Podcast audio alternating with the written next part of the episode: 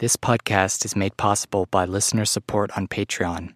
If you would like to support the podcast, please visit patreon.com/Sam Reed's Near Death Experiences. Why should I be frightened of dying? See no reason for it. You gotta go sometimes.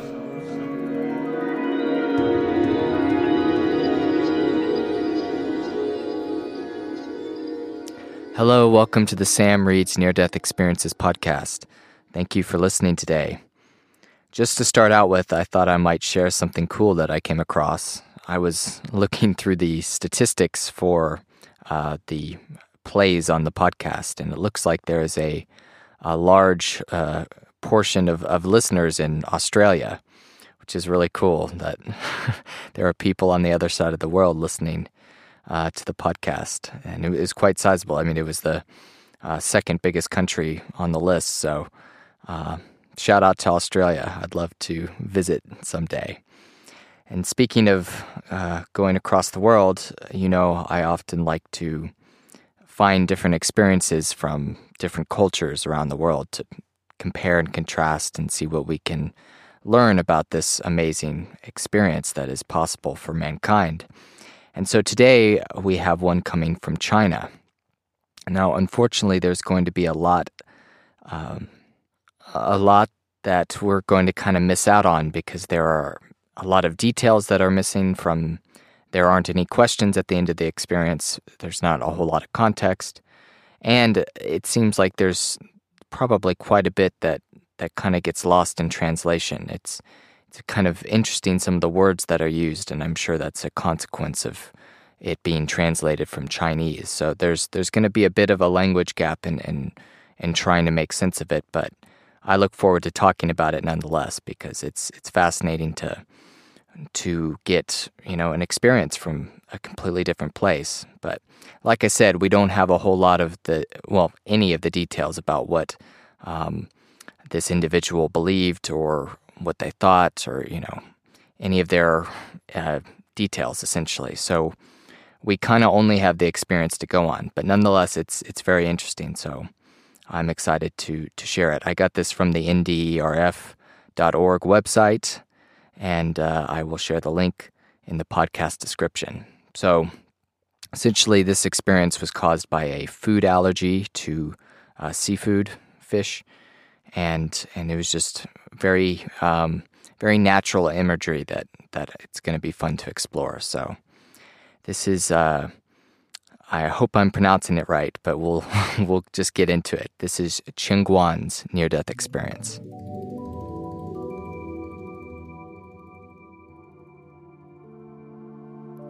Let's go back to the day when it happened. We went to lunch after an important conference meeting.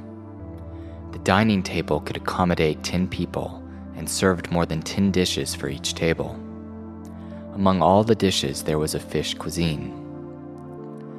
I am allergic to seafood since when I was 12 years old, and the intensity of being sensitive to it became worse gradually. I was very careful not to eat the fish dish during the lunch that day. However, I began to develop rashes on both arms, neck, and head during lunch, and they were spreading to my whole body when I got home. Meanwhile, I realized the reason why I had an allergic reaction was because the food that I ate had been cross-contaminated with the fish dish when someone using chopsticks to eat fish and then having other dishes with the same chopsticks. I sat on the couch at home for a while. Slowly, my breathing started deteriorating. It had become so unbearable that I could not sit down, neither could I stand up. Then I went into the bedroom to lie down, hoping I could breathe better in a supine position.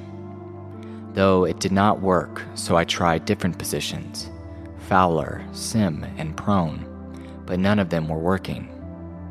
Still, I could barely breathe, and at the same time it felt like my throat was choked by a hand. Instantly I was split into two. One floated up close to the ceiling, watching another quote me, who looked like she was being hooked on a fishing pole while struggling vainly. Concurrently, my soul had left my body, and I did not know it was a near-death experience at that very moment until after the incident. The one on the bed was despairing. It happened so sudden that my body arched into fetus position, and I thought, I am dying. I couldn't talk due to my lung being enlarged so big to be exploded. Besides the deafened roaring sound, the air also filled with anger. It seemed like my heart, liver, and kidney were disappearing inside of me. Yet my body was still expanding, from every muscle to every bond, and they were bursting in pains to a degree that I was not sure where the pain was from. My mother walked in to check on me to see if I felt better, but she was shocked when she saw me and yelled to Dad and said, "Hurry up, hurry up." She could not breathe and her lip had turned purple. I tried very hard to gasp air, but I could not do so. Finally, I fainted. I was piggyback on Dad when we were walking downstairs, and Mother hastily tried to lock the door. I passed out again. It seemed like I was brought to the hospital. I could not open my eyes while I was lying on the hospital bed. However, I knew there were doctors who tried to resuscitate me. One of the middle-aged female doctors screamed, "Hurry, bring an oxygen tank." There was a young female doctor or a nurse who brought an oxygen tank that was bigger than a fire extinguisher, who was rushing back to the ward with the tank. That middle-aged female doctor shouted again, "No, not this size. Bring the biggest one here." Then there came a cannon-like, tall oxygen tank on a dolly that was wheeled to my bedside and connected it to my pain-free body. I was not sure how long I was unconscious, but suddenly I was covered with a shield of bright light, and every inch of my body became so soft that they were melted to vanish. I felt as light as a balloon, floating gingerly. This was my second out-of-body episode. I was shapeless, but I could still sense, hear, smell, and touch. I was not aware of how I came back to my body from my prior out-of-body experience, though. While I was hovering, I quietly watched those frantic doctors who tried to save my life. Yet I was indifferent to the, quote, body lying on the hospital bed, even though I knew that was me, but it felt like that was someone else.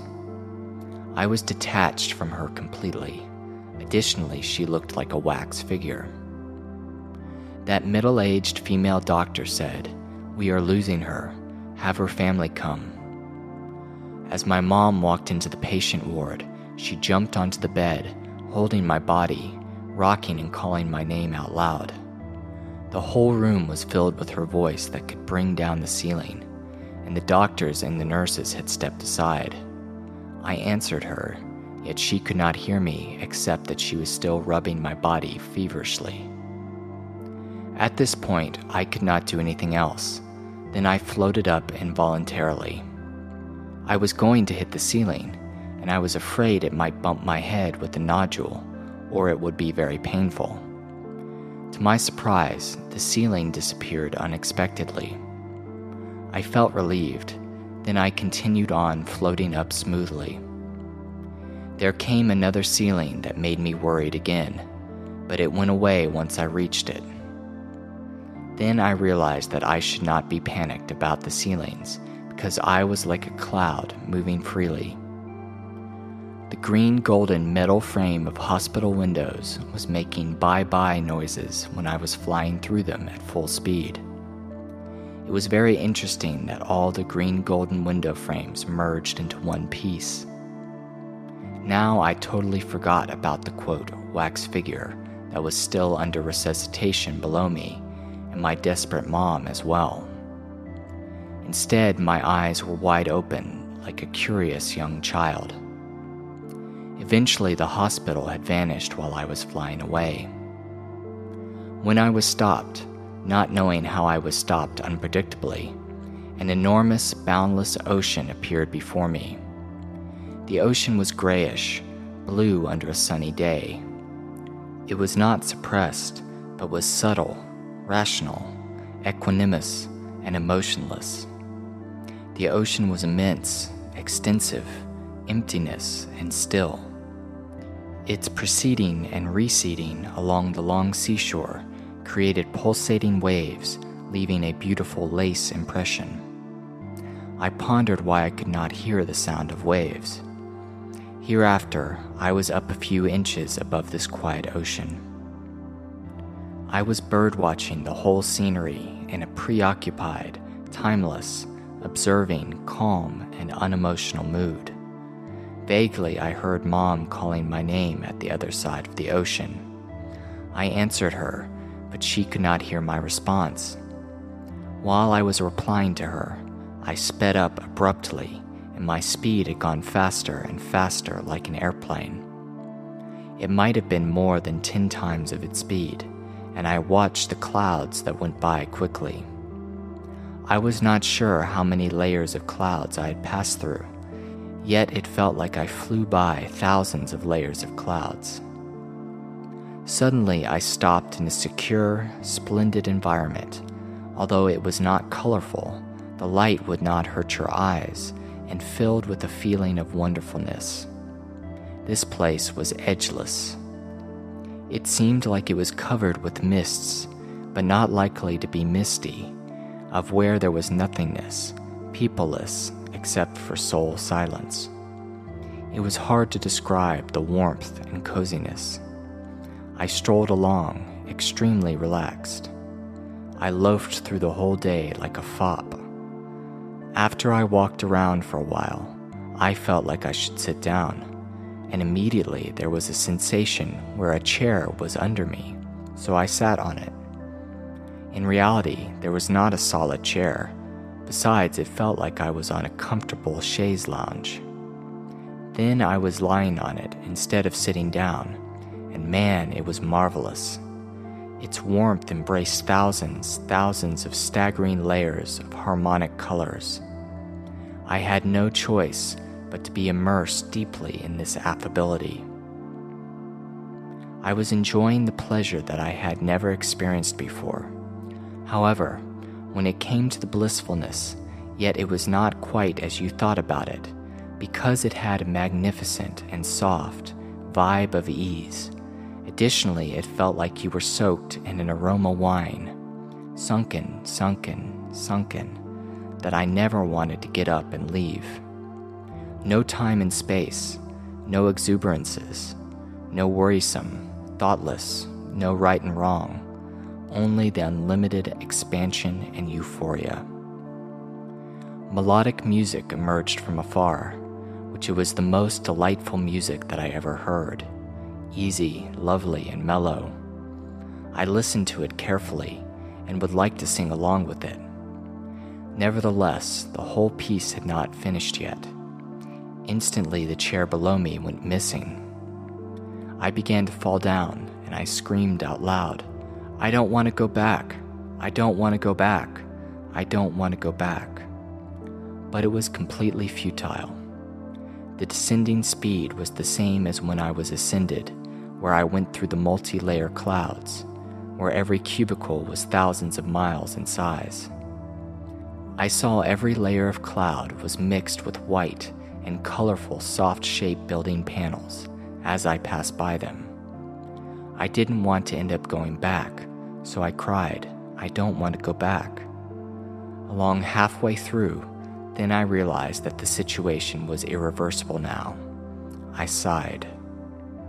I had descended close to the ground, but a few inches up in the air. Then I stopped incidentally. Once again, I was drifting above the same ocean. The ocean was still, calm and quiet. I stared at the ocean mindlessly, forgetting about the unwilling falling back that just happened prior. I only gazed at it without desire. Subsequently, I found out the allergy had spread to my lungs and caused an edema that resulted in breath difficulty and finally in suffocation. According to medical definition, I was on the edge of death, but was brought back through resuscitations. Personally, I experienced my soul had given up and left my body. But because of Mom's strong will, so my soul, re-entering into my flesh, came back alive at last. The forceful descent was due to Mom's persevering determination to pervade. If it was not for her crazy persistence, calling out my name, I probably would have stayed in the other realm. Consequently, my body would have deteriorated. The ocean meant a lot to me. Many years later, I still don't understand why the same ocean had appeared in both my NDEs. What does it mean? What message was intended to convey to me? I had experienced a spiritual awakening in 2012, and also it had something to do with the ocean as well. As I learned more about consciousness, I had come to understand that the ocean is a metaphor. We are in an ocean of consciousness, and even more we are the ocean of which the ancients named it, the sea of sex. Okay, so that was Qingguan's near-death experience, and it was really incredible to read. I guess I should start off by lamenting that I don't speak Chinese. I think that there's probably a lot of context and ways of describing her experience that don't quite translate over from the original language. And you know, I think that's fairly natural. I mean, every language uses different metaphors and similes and figurative language to try and describe different situations. And so it's really a pity that we aren't able to, I don't know, fully understand what she was, not understand, but fully get the full picture of what she was trying to describe due to the fact that it's been translated. And for the most part, I mean, there were very interesting kind of ways that she described things, which have all of these different associations. Like, for instance, she mentioned that when she was looking out at the ocean, that she was bird watching, which there weren't any birds, but I think that's probably a translational thing where it's, I guess, some kind of verb in Chinese that describes probably just passively kind of viewing your environment or taking in nature or some sort of thing.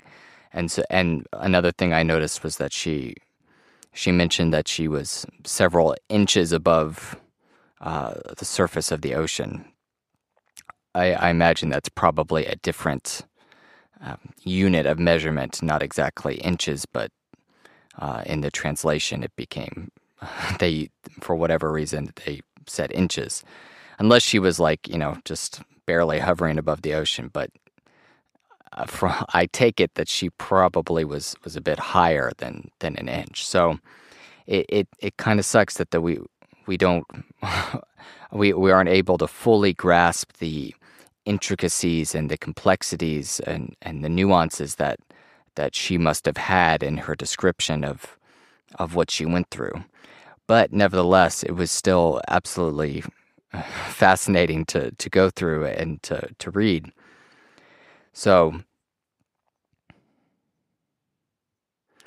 So yeah, there's quite a lack of context. There are no question and answers at the end of the experience that we can sometimes rely on to give us more info. So, you know, we don't know when this happened or you know, how old Qingguan was, and anything about her, really. So really all we have to talk about and to really discuss is the actual content of the experience.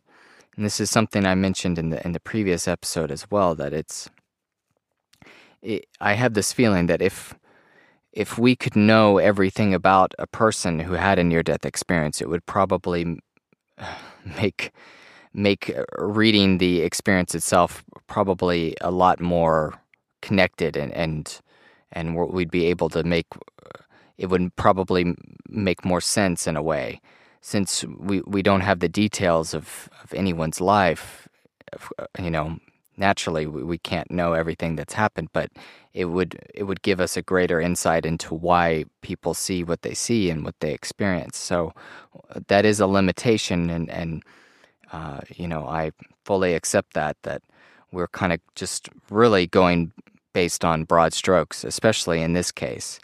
But there are several things that we can talk about just based on her experience and what she saw and the way she attempted to describe it. I think that can tell us a lot about the experience as such. And again, this is coming from a vastly different culture than a majority of the experiences that I've read thus far on the podcast.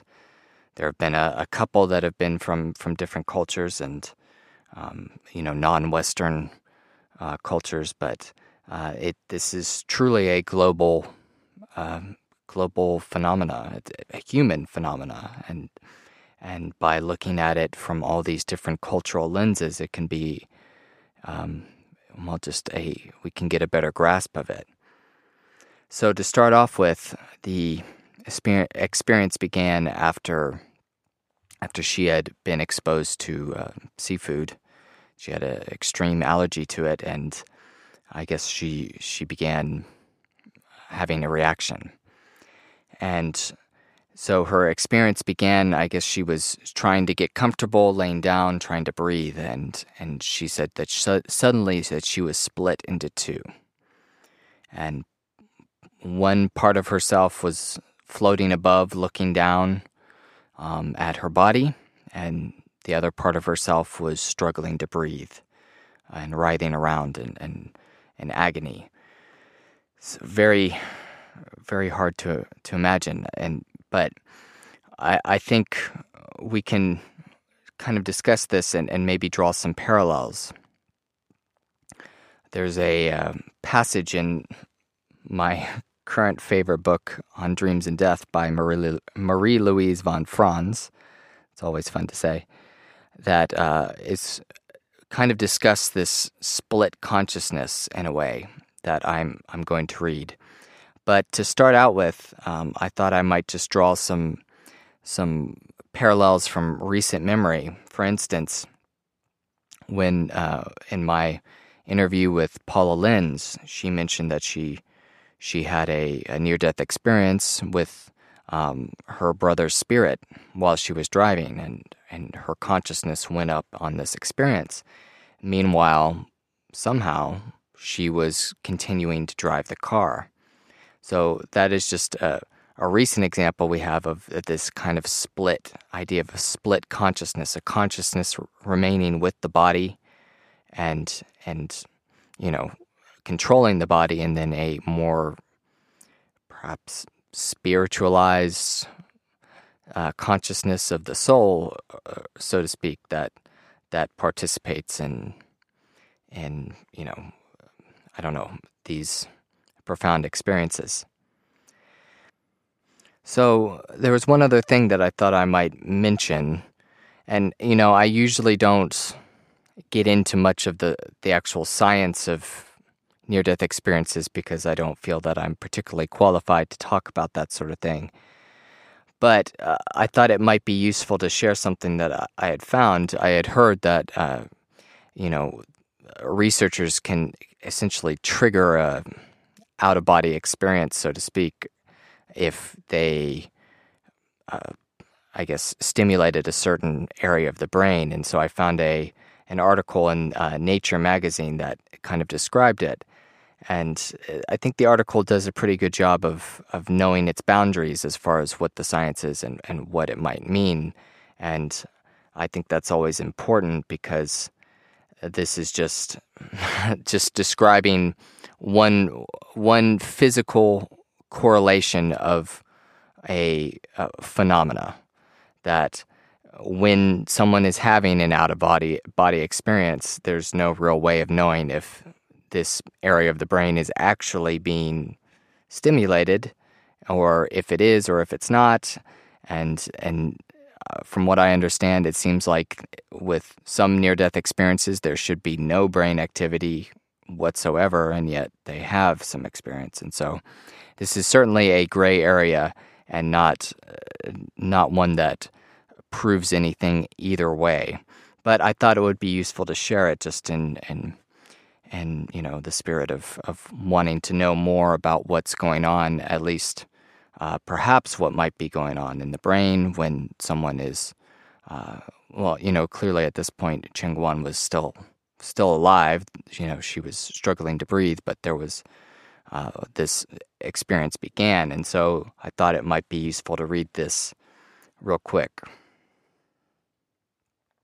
Electrodes Trigger Out-of-Body Experience by Helen Pearson. Activity in one region of the brain could explain out-of-body experiences. Researchers in Switzerland have triggered the phenomenon using electrodes. People describe out-of-body experiences as feeling that their consciousness becomes detached from their body, often floating above it. Because these lucid states are popularly linked with the paranormal, a lot of people are reluctant to talk about them, says neurologist Olaf Blanke of Geneva University Hospital in Switzerland. Blanke found that electrically stimulating one brain region, the right angular gyrus, repeatedly triggers out-of-body experiences. Blanke and his team were using electrodes to excite the brain of a woman being treated for epilepsy.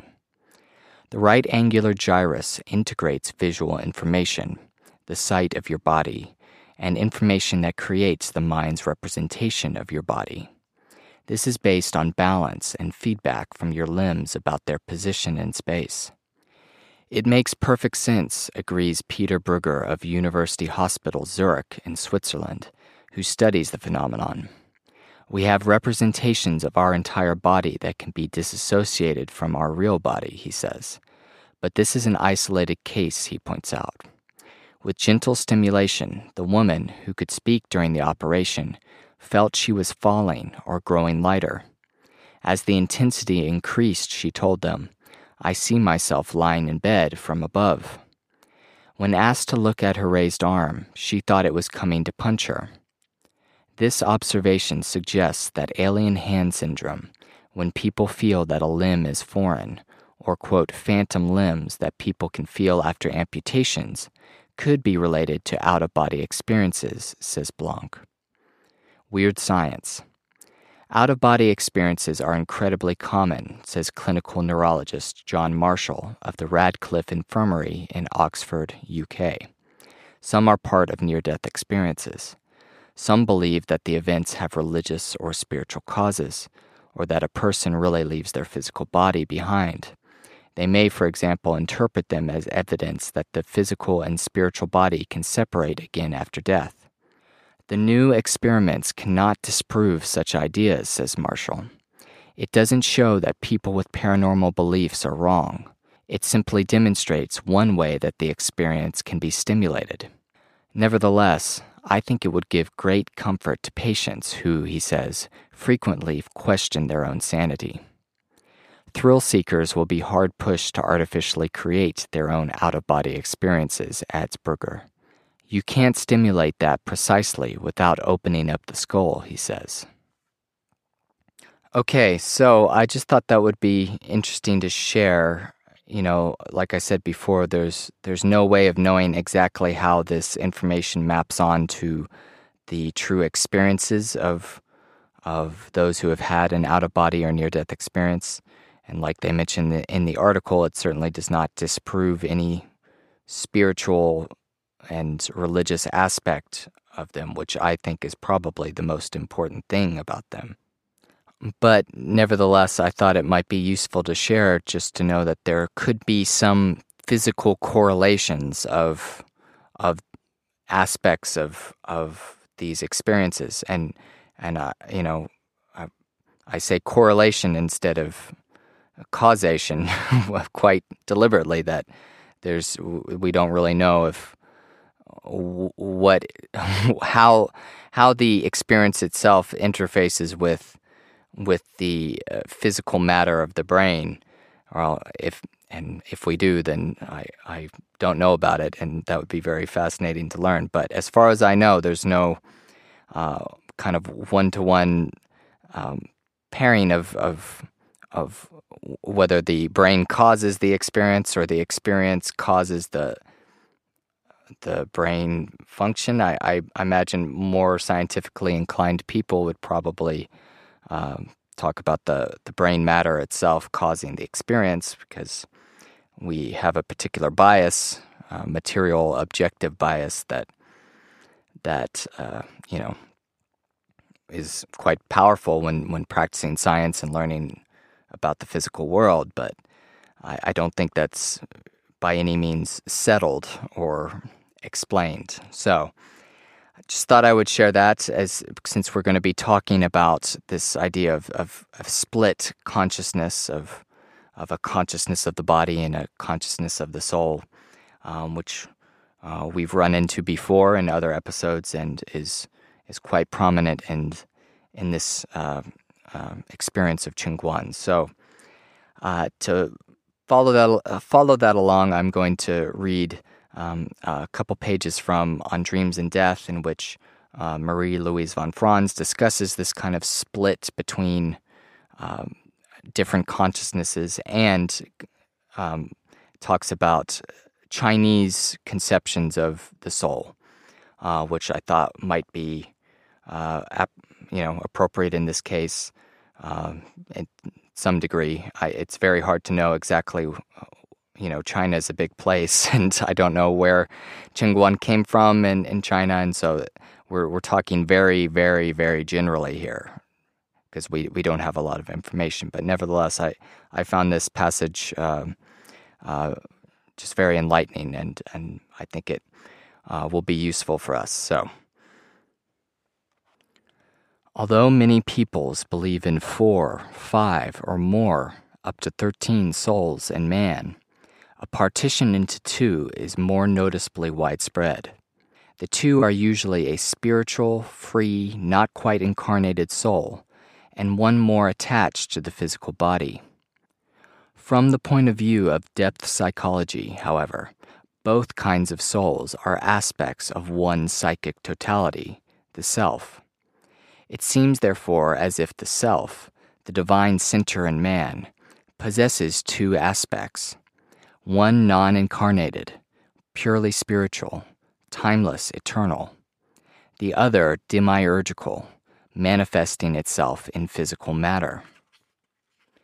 To redeem the latter and reunite it with the eternal aspect depends, according to the alchemists, on the efforts of man.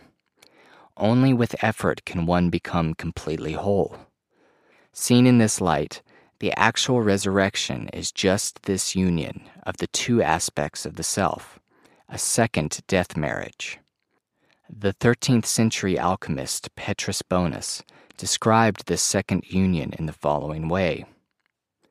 In the conjunctional resurrection, the body becomes completely spiritual, like the soul itself, and they become one, as when one mixes water with water, since there is no longer any difference between them, but rather a unity of all 3, namely of spirit, soul, and body, without separation, in eternity.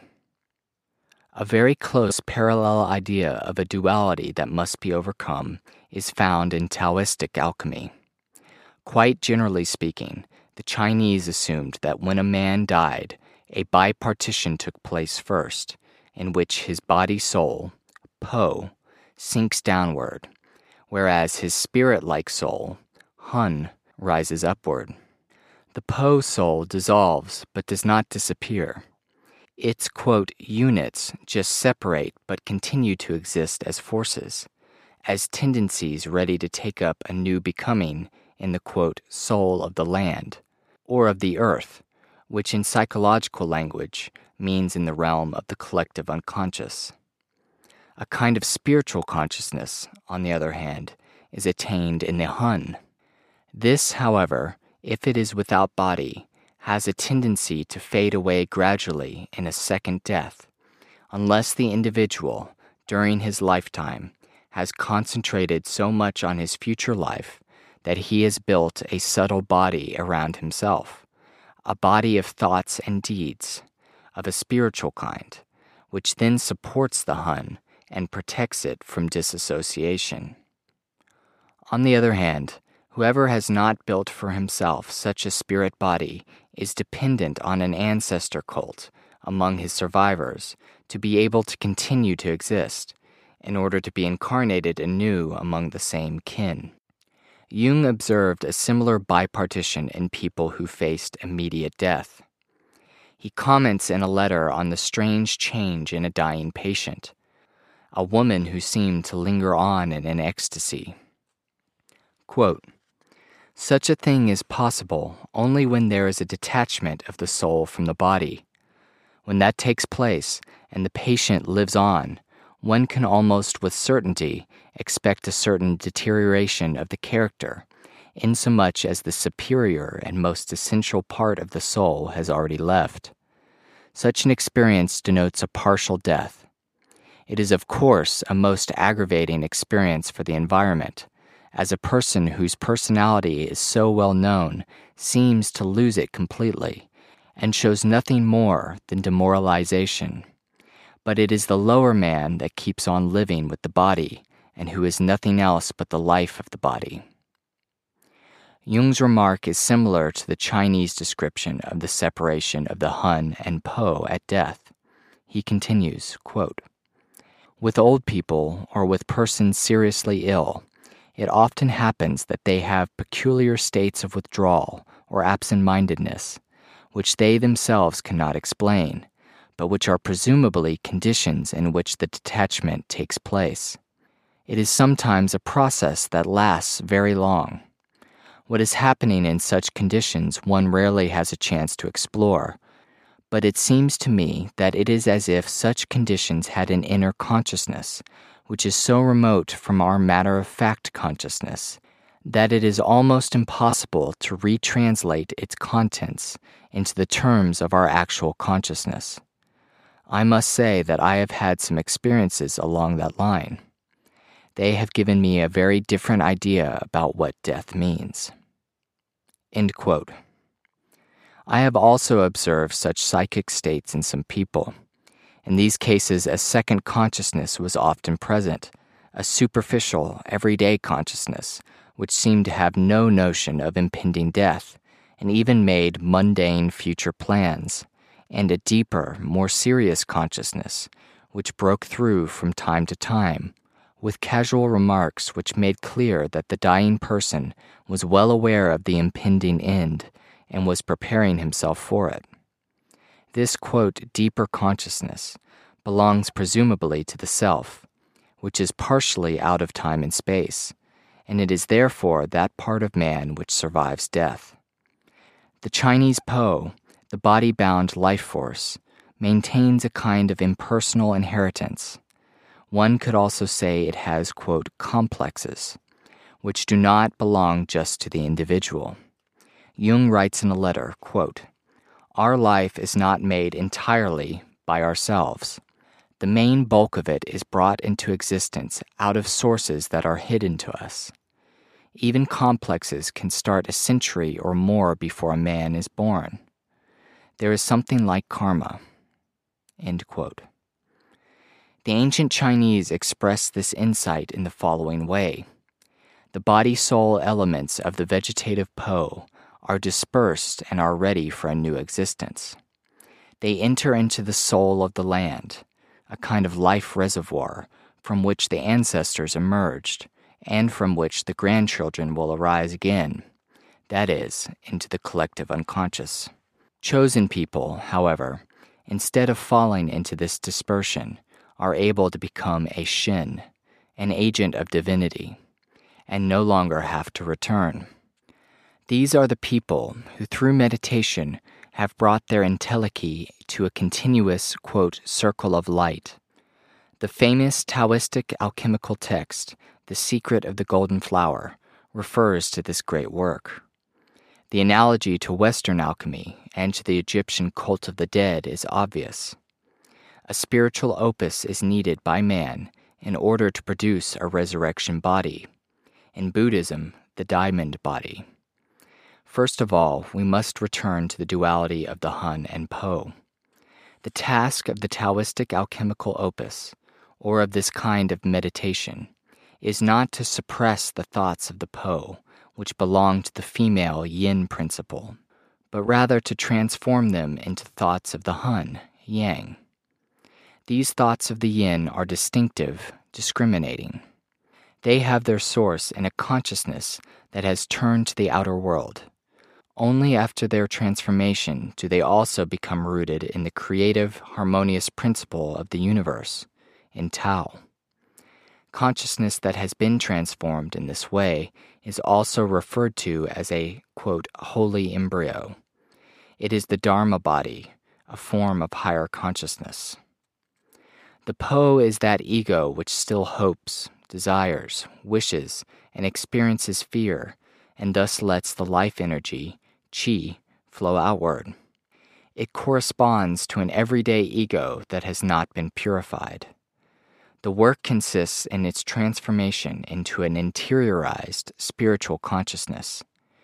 This is the fruit which is being preserved after the destruction of the body in death, the, quote, 1 grain of corn. Accordingly, therefore, this body which survives death would, in psychological terms, be made up of everything from the collective unconscious which the individual had, in life, brought into consciousness. That which our everyday ego thinks, does, feels, etc. throughout the day escapes into the outer world and finally gets lost there. But when something meaningful, which can be recognized by means of a strong emotion, breaks into our life, then there is a chance for us to make its archetypal, that is, spiritual, meaning conscious.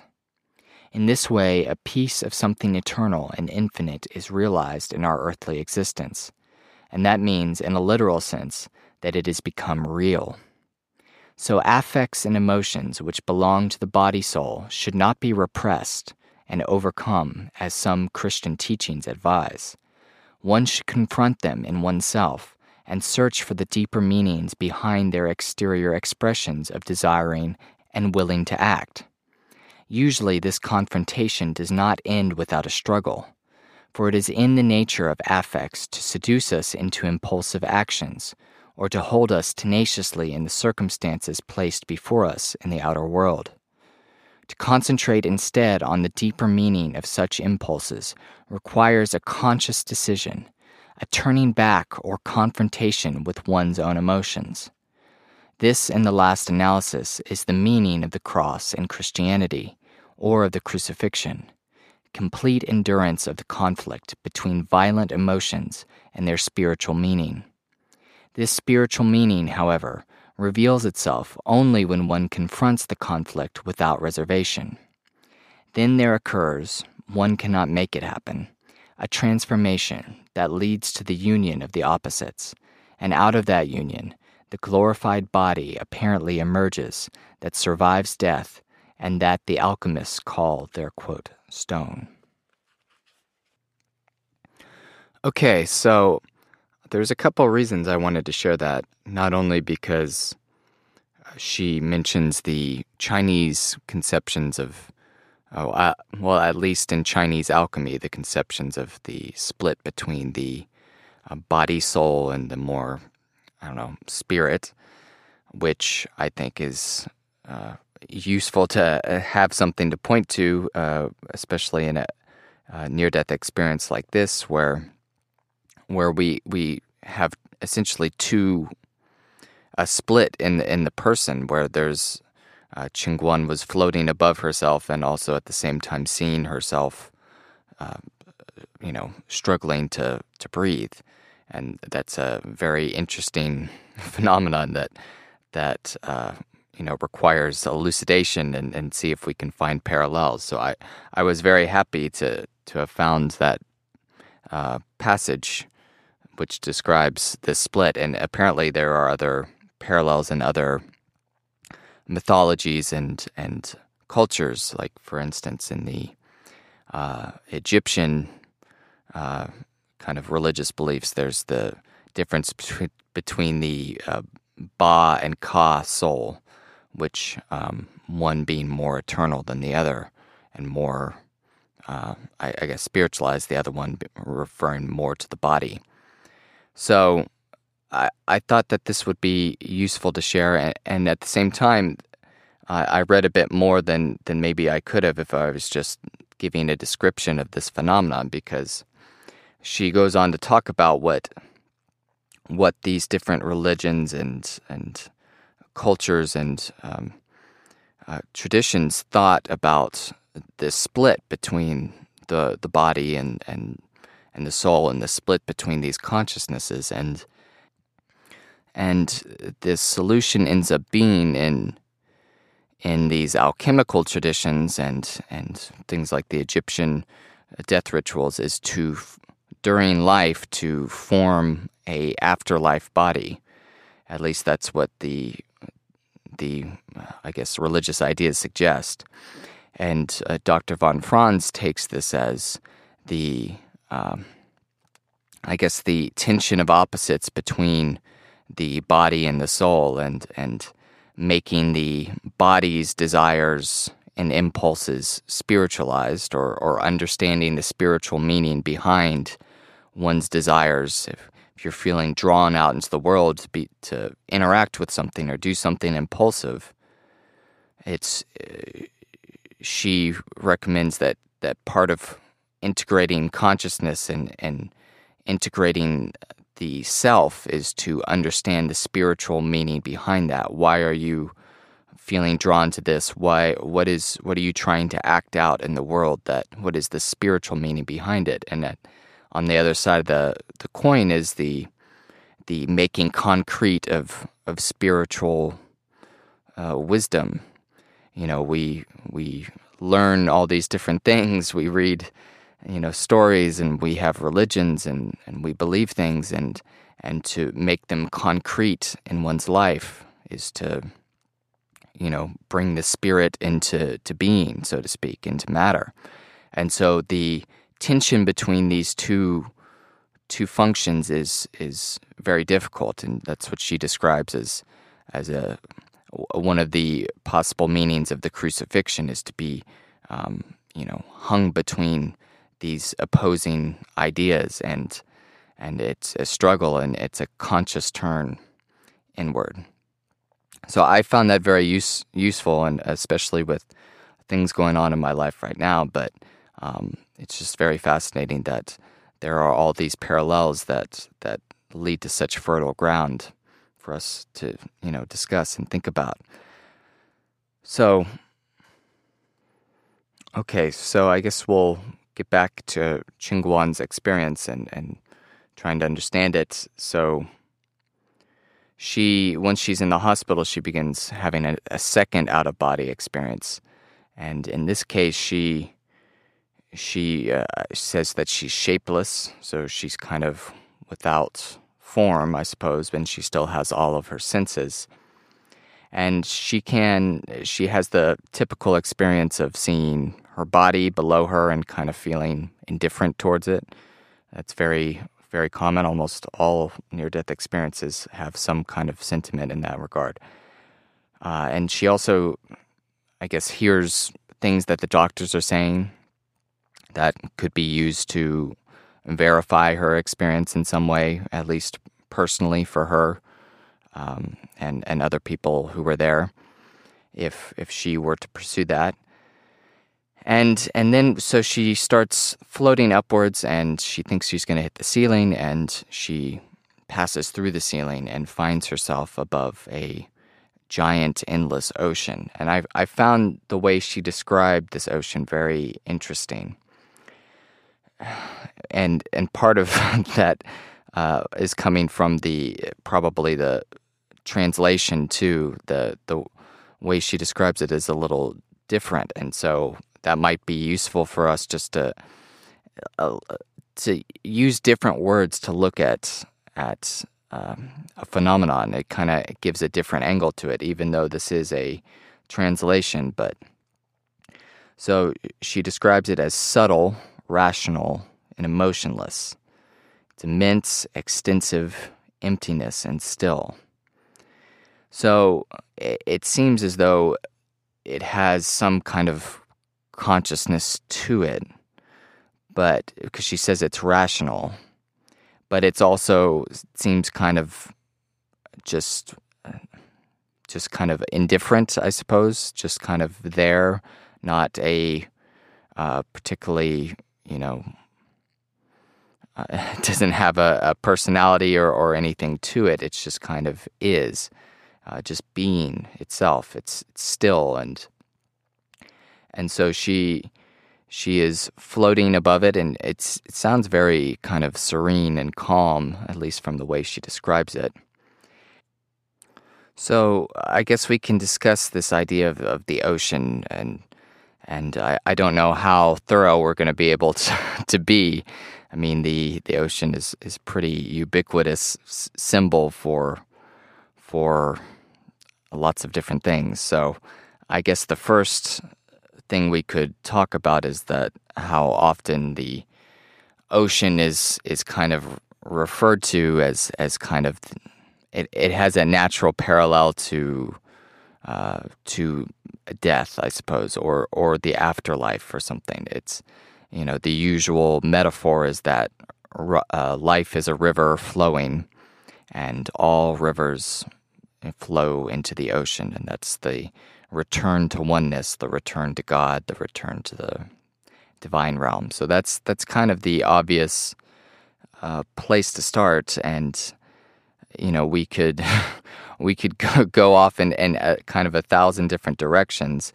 I'll read a couple things, but you know, one thing that if you were interested in some of the water type of symbolism, if you went back to the shared death experience episode, we talked a lot about water. But really, it's kind of hard because you don't know whether there are personal associations for her to the ocean, whether there are cultural associations that the Chinese have with the ocean or the sea.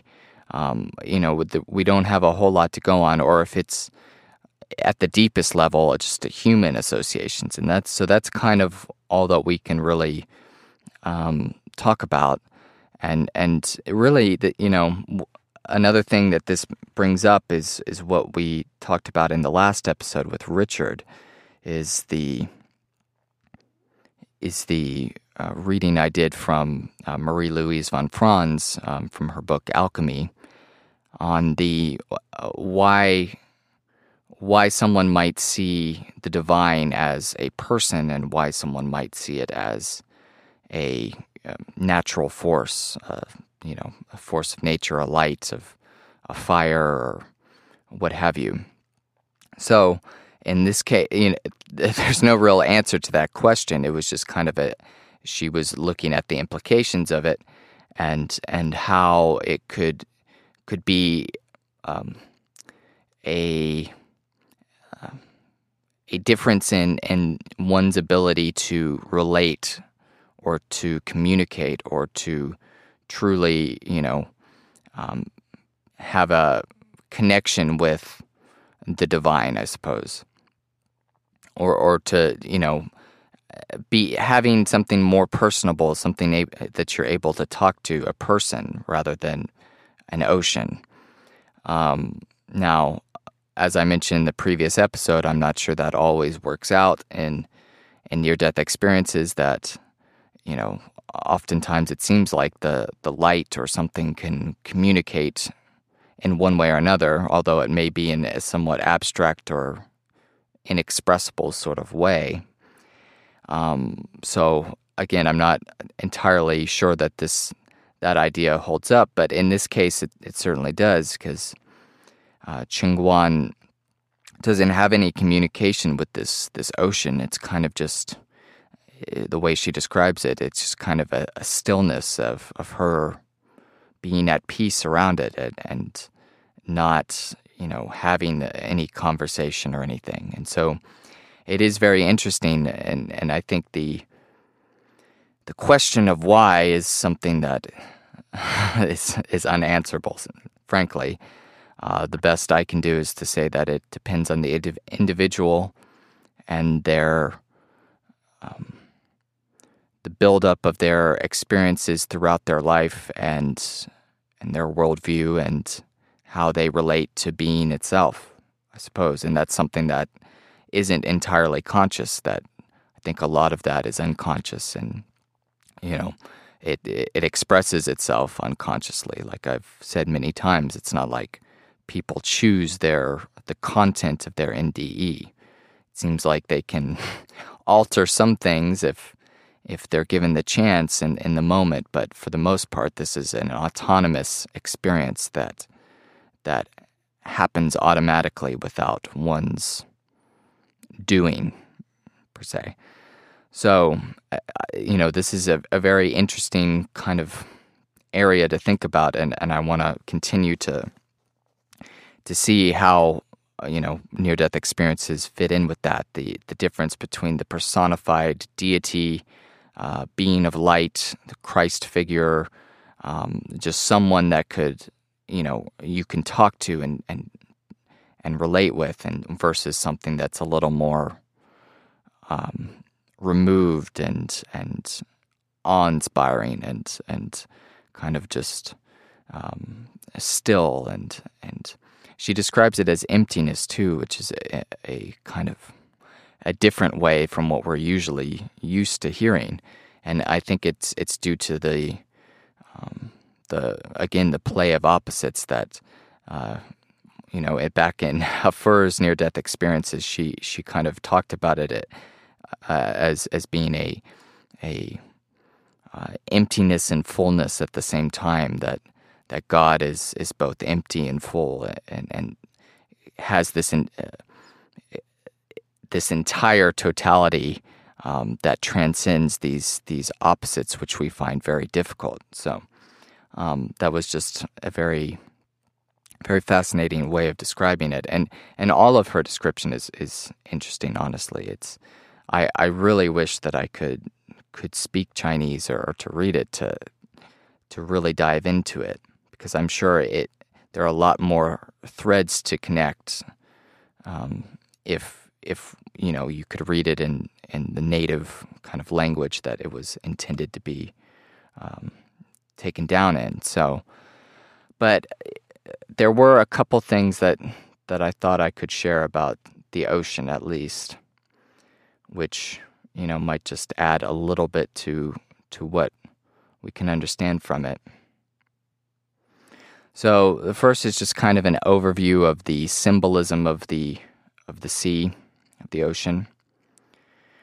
Symbolically, the sea has long been perceived as a hostile and dangerous environment, populated by fantastic creatures, the gigantic Leviathan of the Bible, the shark-like Isonade in Japanese mythology, and the ship-swallowing Kraken of late Norse mythology.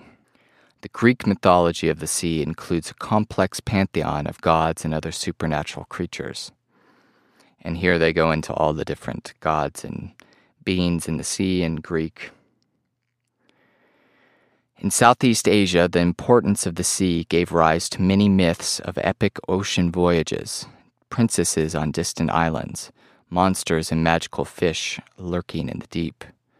In northern Europe, kings were sometimes given ship burials, where the body was laid in a vessel surrounded by treasure and costly cargo and set adrift on the sea. In North America, various creation stories have a duck or other creature dive to the bottom of the sea and bring up some mud out of which the dry land is formed.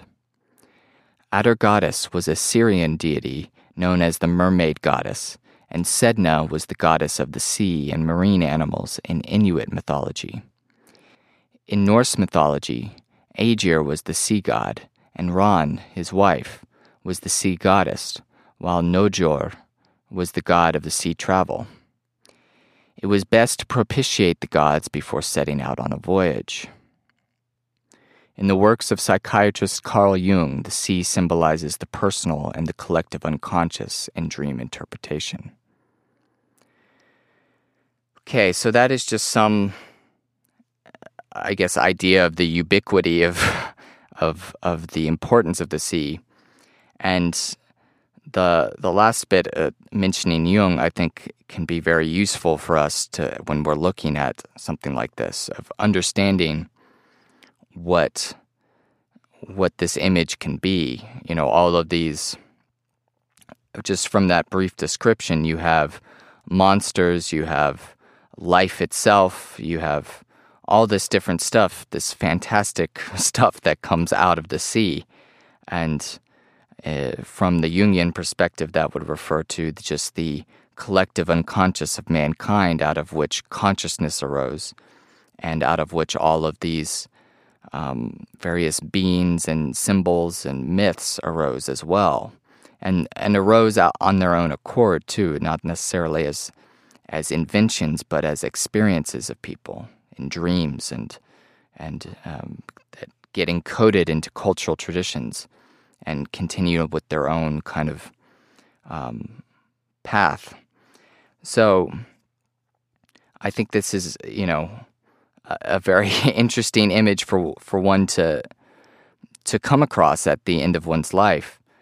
And it really is that metaphor of returning to the oneness, to the place of the origin of all life, so to speak. I mean, even, I don't want to equivocate here or draw too strong a parallel, but I mean, even scientifically, life emerged out of the sea. And so it clearly has a very central place in mankind's being. And in addition to that, I think it's just, almost one of the perfect symbols to use for the afterlife or the return home to the divine or to the source of life. It's very appropriate, and it could be something very useful to talk about, just the idea of a symbol and what it does. It's different from a sign. A sign means something, like the word cat is a sign for the furry, four-legged feline creature that lives in our houses and elsewhere. But a symbol negotiates between something that is more than just one thing. It's the mediator between us and the infinite. It's so difficult to talk about these sorts of things sometimes, because there's so many different meanings that can come out of an image like the ocean or the sea. A true symbol mediates between us and something that is infinitely complex and cognitorily explosive in its kind of scope. You could probably describe it as a mediator between man and the divine, in a way that symbols and metaphors are our way of relating to something that is beyond us. And that's why they're so important. And, we incorporate them into our daily language, even when we don't know that we're doing it.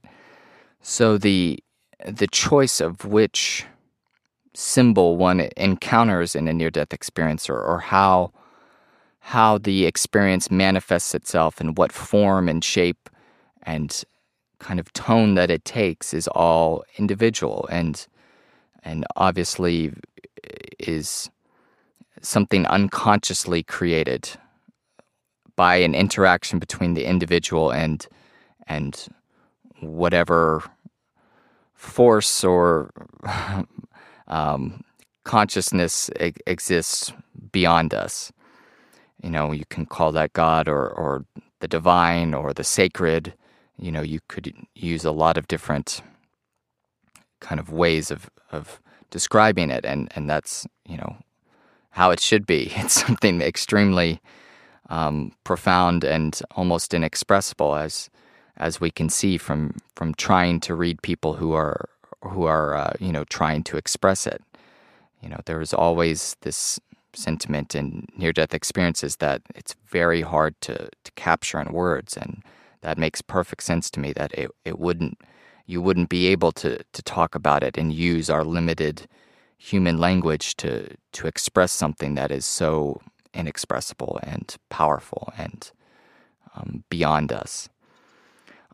So there's one other association that I thought might be useful to bring up. Let me bring it up here. It was just something that I found kind of interesting, and I really don't know, because I know close to nothing about Chinese culture, how important this is, but you know, it could just be something that's certain Chinese literature references, or you know, it might not be something that is widely known or widely thought of at all. So, you know, I'll take this with a grain of salt. It was just that I found out that China kind of defined itself, or at least at some point, by its being contained in four different seas. It says that the four seas were four bodies of water that metaphorically made up the boundaries of ancient China. There is a sea for each of the four cardinal directions. The West Sea is Qinghai Lake. The East Sea is the East China Sea. The North Sea is Lake Baikal. And the South Sea is the South China Sea. Two of the seas were symbolic until they were tied to genuine locations during the Han Dynasty's wars with the Xiongnu. The lands within the four seas, a literary name for China, are alluded to in Chinese literature and poetry. Okay, so like I said, I don't know how ubiquitous and well-known this metaphor is, as China being the land between these different bodies of water, these different oceans, and whether that's something that people relate to. But I just found it interesting that in this case that the oceans represent the boundaries of what is known, so to speak. And really that ties into, you know, everything that we had talked about previously, with just the ocean being this kind of mysterious source of life that out of which things have emerged, and it would make sense that it is the boundary between you know, the next life, or a primary image of the next life. So, you know, it's very difficult to talk about, like I said, because you could, I don't know, talk for like 12 hours about all the different cultural and mythological and traditional ideas that people have about the sea. And if you really wanted to know how this image, this symbol manifests in the psyches of humanity, I mean, that's what you'd have to do. And so I really can't do a very exhaustive job with this, only to point out that it is something that is a very powerful symbol in representing what we emerged out of, and perhaps what we go back to in this case. And so Qingguan is called across the ocean by her mother, and returns first to this kind of formless, misty kind of place. I thought it was very interesting. You know, she was in this kind of foggy, kind of misty, cloudy type of place, and she felt very calm and comforted. And she even, you know, sat down and laid down, and it felt like she was on a chaise lounge, which I thought was an interesting detail. But another interesting detail that that stood out to me was the fact that she described it as edgeless, which, you know, kind of might give us some idea into what this experience is like. You know, one thing I think that is pretty defining of consciousness is its emphasis on straight edges and kind of a very sharpness to it. And it seems like in this other realm that Qingguan was in, and perhaps others that we've discussed, that there's a kind of a blurriness or a softness to things, that there's not this harsh kind of sharpness of consciousness and separation between things, but it's a little more smooth and flowing together, so to speak. So I found that very interesting, and and also as she's laying down, her description of the music being so beautiful, and that's something that always interests me as a musician, that the way people describe this amazing music. And there's even a bit that it seemed like almost kind of a synesthesia. Synesthesia? Is that how you say it? She had mentioned that there were kind of these, she was enjoying these harmonic colors that were kind of flowing over her, so to speak. Its warmth embraced thousands of staggering layers of our harmonic colors. And she became deeply immersed in all of this. But something interesting that we can point out here is her kind of caveat to this. She says, however, when it came to the blissfulness, yet it was not quite as you thought about it, because it had a magnificent and soft and easy vibe. Additionally, it felt like you were soaked in an aromal wine, sunken, that I never wanted to get up and leave.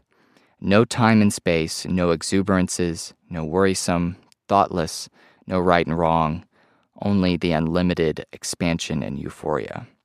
So it kind of sounds almost like a sort of unconsciousness, maybe, or something that is very, I don't know, engrossing, and it takes you beyond all the cares and perhaps the sharp lines of consciousness, like we were talking about a little bit ago. She says that there's no time or space, there's no worries, no thoughts, there's no right and wrong. There's only unlimited expansion and euphoria, as she says. So I think that coheres quite well with some of the other experiences that we've been through, and I think it seems like quite a good description, just in slightly different words, which I quite enjoy.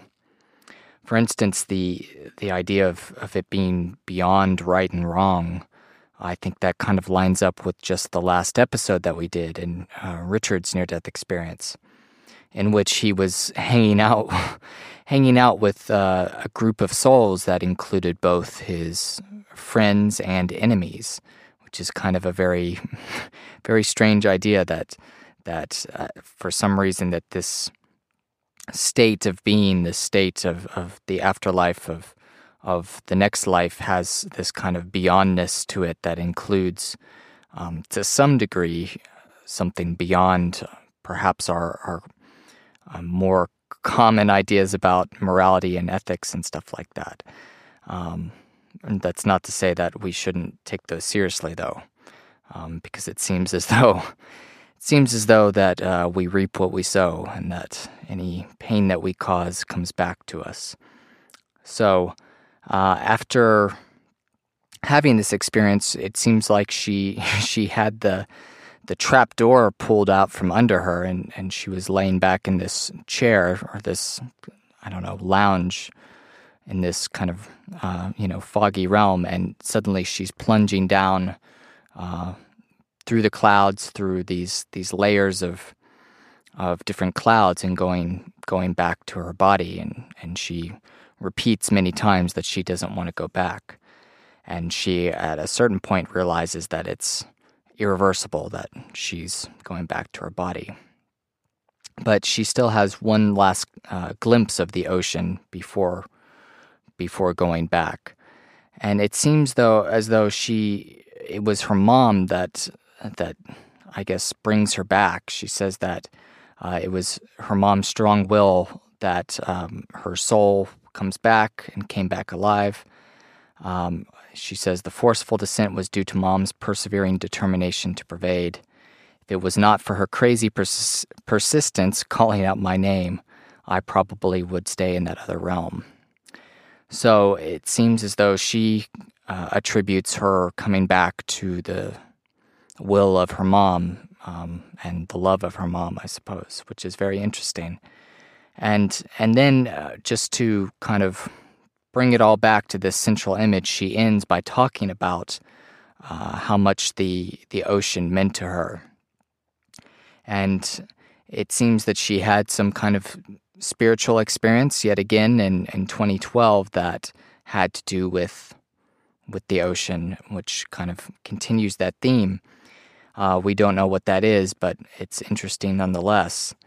And she kind of confirmed some of the ideas that we had talked about earlier, in that as she wraps up her story, she says that, as I learned more about consciousness, I had come to understand that the ocean is a metaphor. We are in an ocean of consciousness. So I think that, I don't know exactly what that means, but I think that gels quite nicely with some of the ideas that we had discussed before, and even the idea of the ocean representing a kind of collective unconscious in the Jungian sense as well, just this source out of which our consciousness has arisen, and the place that it returns to when our lives are through. Now, to save you a very strange Google search, I could not find what she was referring to with the last line of her story. She said, the ocean that which the ancients named it, the Sea of Sex. If any of you all speak Chinese or know what that means, please let me know, because I tried to look for it and unfortunately could not find anything that would be useful for our purposes. But, all kidding aside, if that is something, something serious and not, well, it seems as if it's something serious, like an actual, some kind of idea or image in Chinese culture. And I would suppose that this ocean of consciousness being a sea of sex, that might refer to the, it's, a body in which perhaps if we're talking about sex symbolically, that is a bringing together of the opposites, of a union of different things in one kind of image, in one body. So, like I said, if any of you all know what that refers to, I would love to find out, but I could not find it. So I think we'll wrap it up there. It was absolutely fascinating to get to read this, and like I said, I wish I had more information. And it's clearly a very rich story, full of very interesting details and ones that you might not expect, certain words and phrases. And so I hope you all enjoyed hearing about it, and I'm very grateful to Qingguan for wanting to share it. So that will wrap it up for today. If you would like to reach me, you can send me an email at samreedsneardeathexperiences@gmail.com. You can send me a message on the Facebook page. And if you enjoyed listening to this and the other episodes, please leave a 5-star rating on iTunes, because that just really, really helps us out, and I'd really appreciate it. So now we will wrap up with a quote on death. Okay, so I thought we would end with a quote by Lao Tzu, the Chinese philosopher and founder of Taoism, and author of the Tao Te Ching. And again, this is a quote on death that I don't know where it's coming from. I hope it's not made up on the internet, but I hope it's real. So I enjoyed it nonetheless, and I thought it was very, very wise. Life and death are one thread, the same line viewed from different sides.